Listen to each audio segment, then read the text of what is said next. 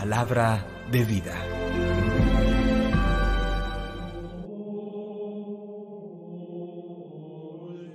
Del libro de Esdras, capítulo 9, versículos 5 al 9. Yo, Esdras, al llegar la hora de la oblación de la tarde, salí de mi abatimiento y con los vestidos y el manto rasgados caí de rodillas. Alcé mis manos al Señor mi Dios y le dije, Dios mío, me avergüenzo y sonrojo de levantar mi rostro hacia ti, porque estamos hundidos en nuestros pecados y nuestro delito es tan grande que llega al cielo. Desde los tiempos de nuestros padres hasta el día de hoy, hemos sido gravemente culpables, y por nuestros pecados nos entregaste a nosotros, a nuestros reyes y a nuestros sacerdotes en manos de reyes extranjeros, y a la espada, al cautiverio, al saqueo y al oprobio, como ocurre hoy. Pero ahora, en un instante, el Señor nuestro Dios se ha compadecido de nosotros, dejándonos algunos supervivientes y otorgándonos un resto en su lugar santo. Nuestro Dios ha iluminado nuestros ojos y nos ha reanimado un poco en medio de nuestra esclavitud. Porque éramos esclavos, pero nuestro Dios no nos abandonó en nuestra esclavitud. Nos granjeó el favor de los reyes de Persia y nos dio ánimos para levantar el templo de nuestro Dios y restaurar sus ruinas, concediéndonos un valladar en Judá y Jerusalén. Palabra de Dios. Te alabamos, Señor. Salmo. Bendito sea Dios que vive eternamente. Él azota y se compadece, hunde hasta el abismo y saca de él, y no hay quien escape de su mano. Bendito sea Dios que vive eternamente. Dadle gracias israelitas ante los gentiles, porque Él nos dispersó entre ellos. Proclamad allí su grandeza ensalzadlo ante todos los vivientes, que Él es nuestro Dios y Señor, nuestro Padre, por todos los siglos. Bendito sea Dios, que vive eternamente.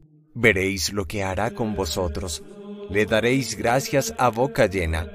Bendeciréis al Señor de la justicia y ensalzaréis al Rey de los siglos. Bendito sea Dios, que vive eternamente. Yo le doy gracias en mi cautiverio, anuncio su grandeza y su poder a un pueblo pecador. Bendito sea Dios, que vive eternamente. Convertíos pecadores, obrad rectamente en su presencia. Quizás os mostrará benevolencia y tendrá compasión. Bendito sea Dios, que vive eternamente. Del Santo Evangelio según San Lucas capítulo 9 versículos 1 al 6. En aquel tiempo Jesús reunió a los doce y les dio poder y autoridad sobre toda clase de demonios y para curar enfermedades. Luego los envió a proclamar el reino de Dios y a curar a los enfermos diciéndoles, No llevéis nada para el camino, ni bastón, ni alforja, ni pan, ni dinero Tampoco llevéis túnica de repuesto. Quedaos en la casa donde entréis hasta que os vayáis de aquel sitio. Y si alguien no os recibe, al salir de aquel pueblo, sacudíos el polvo de los pies para probar su culpa. Ellos se pusieron en camino y fueron de aldea en aldea, anunciando la buena noticia y curando en todas partes. Palabra del Señor. Gloria a ti, Señor Jesús. El Evangelio de Lucas nos deja tres enseñanzas para nuestra vida a propósito de la convocatoria y el llamado que Jesús hace al grupo de los doce para ir como itinerantes, peregrinos caminantes de aldea en aldea, de villorrio en villorrio, anunciando la buena noticia de la salvación y curando en todas partes. Primera enseñanza. Jesús envía al grupo de los doce con poder y autoridad sobre toda clase de demonios y para curar enfermedades. Hoy, dos mil años después, siente con toda la fuerza de tu fe que si te experimentas convocado por Jesús para anunciar el Evangelio, Él te da la autoridad, el poder, la fuerza interior, la palabra ungida y con gracia para tocar corazones. A veces siento que los evangelizadores hay un poco de temor, de inseguridad frente a un mundo secularizado que mira con sospecha cualquier tipo de discurso religioso.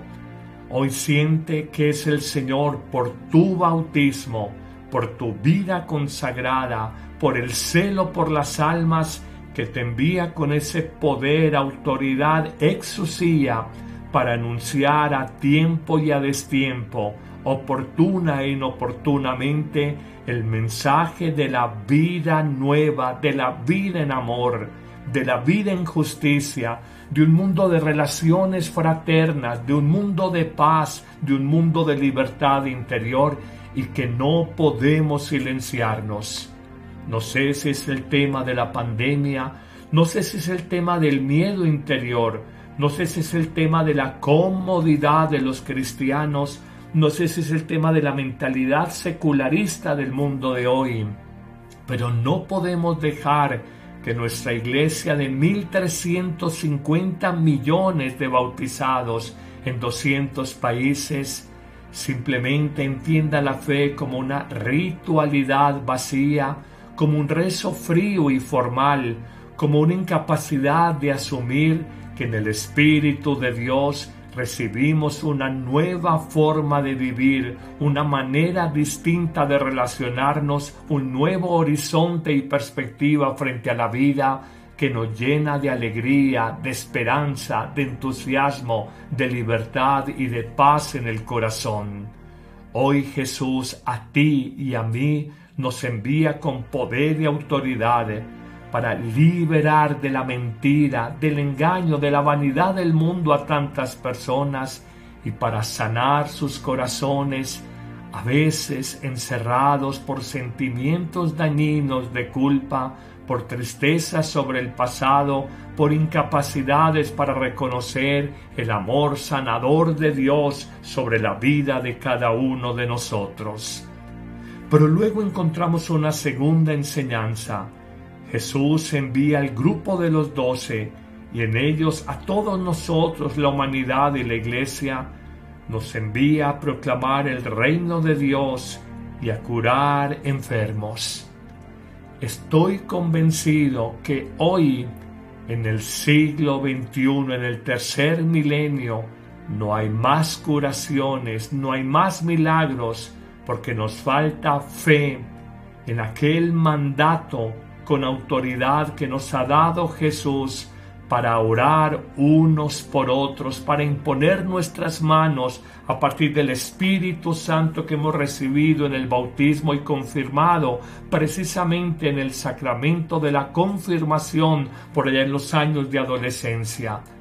Siente que eres un ungido de Dios Siente que puedes orar, la mamá por sus hijos, el hermano por su hermanito, el amigo por su amigo, el sacerdote por su feligrés, el consagrado por aquella alma que le busca. No dejemos de anunciar el reino de Dios y no dejemos de orar unos por otros, sobre todo frente al misterio de la enfermedad, no solamente la enfermedad orgánica para todos conocida, sino la enfermedad mental, la ansiedad, la depresión, la angustia, el estrés, los nervios y la gran enfermedad, la del espíritu, que es la tibieza del corazón, la frialdad espiritual, el vacío de Dios que hay en millones de personas, que creen que el mundo con sus vanidades y su mensaje bien presentado en papel de regalo es capaz de darle plenitud y felicidad al corazón del hombre cuando esto no es real. Solo Dios nuestro Creador, Solo Dios nuestro Hacedor, solo Dios nuestra luz y nuestro todo es capaz de sanar el corazón herido, herido por el vacío, por la ausencia de Dios. Finalmente, en una tercera enseñanza, encontramos cómo Jesús envía a sus discípulos y en ellos a nosotros nos envía ligeros de equipaje, que no llevemos para el camino de la vida ni bastón, ni bolsa con dinero, ni pan, ni tampoco tengamos dos túnicas, no tengamos muchas cosas, porque la fuerza del evangelizador no está en los bienes, las riquezas o las cosas materiales, sino en el Espíritu Santo, el fuego abrasador que toca precisamente ese anunciador y que hace que su fuego interior pueda encender otros fuegos en el corazón de los hermanos. Hoy descubramos estas sabidurías. Dios nos envía con poder y autoridad. Uno. Dos. Nos dice que anunciemos el reino y que sanemos sin complejos. Dos. Y que vayamos por el mundo ligeros de equipaje. Tres. No colocando nuestra fuerza en las cosas materiales, en las estrategias administrativas o de mercadeo del mundo, sino sabiendo que desde nuestra pobreza de corazón es allí precisamente desde donde se manifiesta la fuerza, la gran fuerza del Espíritu Santo que actúa en nosotros, pobres instrumentos en manos de Dios. Que el Señor bendiga tu vida, tu familia, tu trabajo y sobre todo tu misión apostólica. La bendiga en este día en el nombre del Padre y del Hijo y del Espíritu Santo. Amén. ¿Qué es el amor? En septiembre, cuando celebramos el mes del amor y la amistad, te invitamos a vivir una nueva temporada de reflexiones. ¿Qué es el amor? Cristo nos pide amarnos unos a otros. Redescubre el valor de la gratitud, la fidelidad, el perdón, la perseverancia, la humildad, la donación en el amor afectivo la vida solo es grande y tiene sentido cuando conjugamos cada día el verbo amar. Más allá de la crisis, el enfriamiento, la rutina en las relaciones. Acompáñanos en esta reflexión existencial y cercana sobre el amor cotidiano. Todos los martes y jueves, en vivo, a las 9 a.m., en YouTube y Facebook Padre Carlos Yepes y comparte con tus familiares y amigos nuestros contenidos. Te esperamos.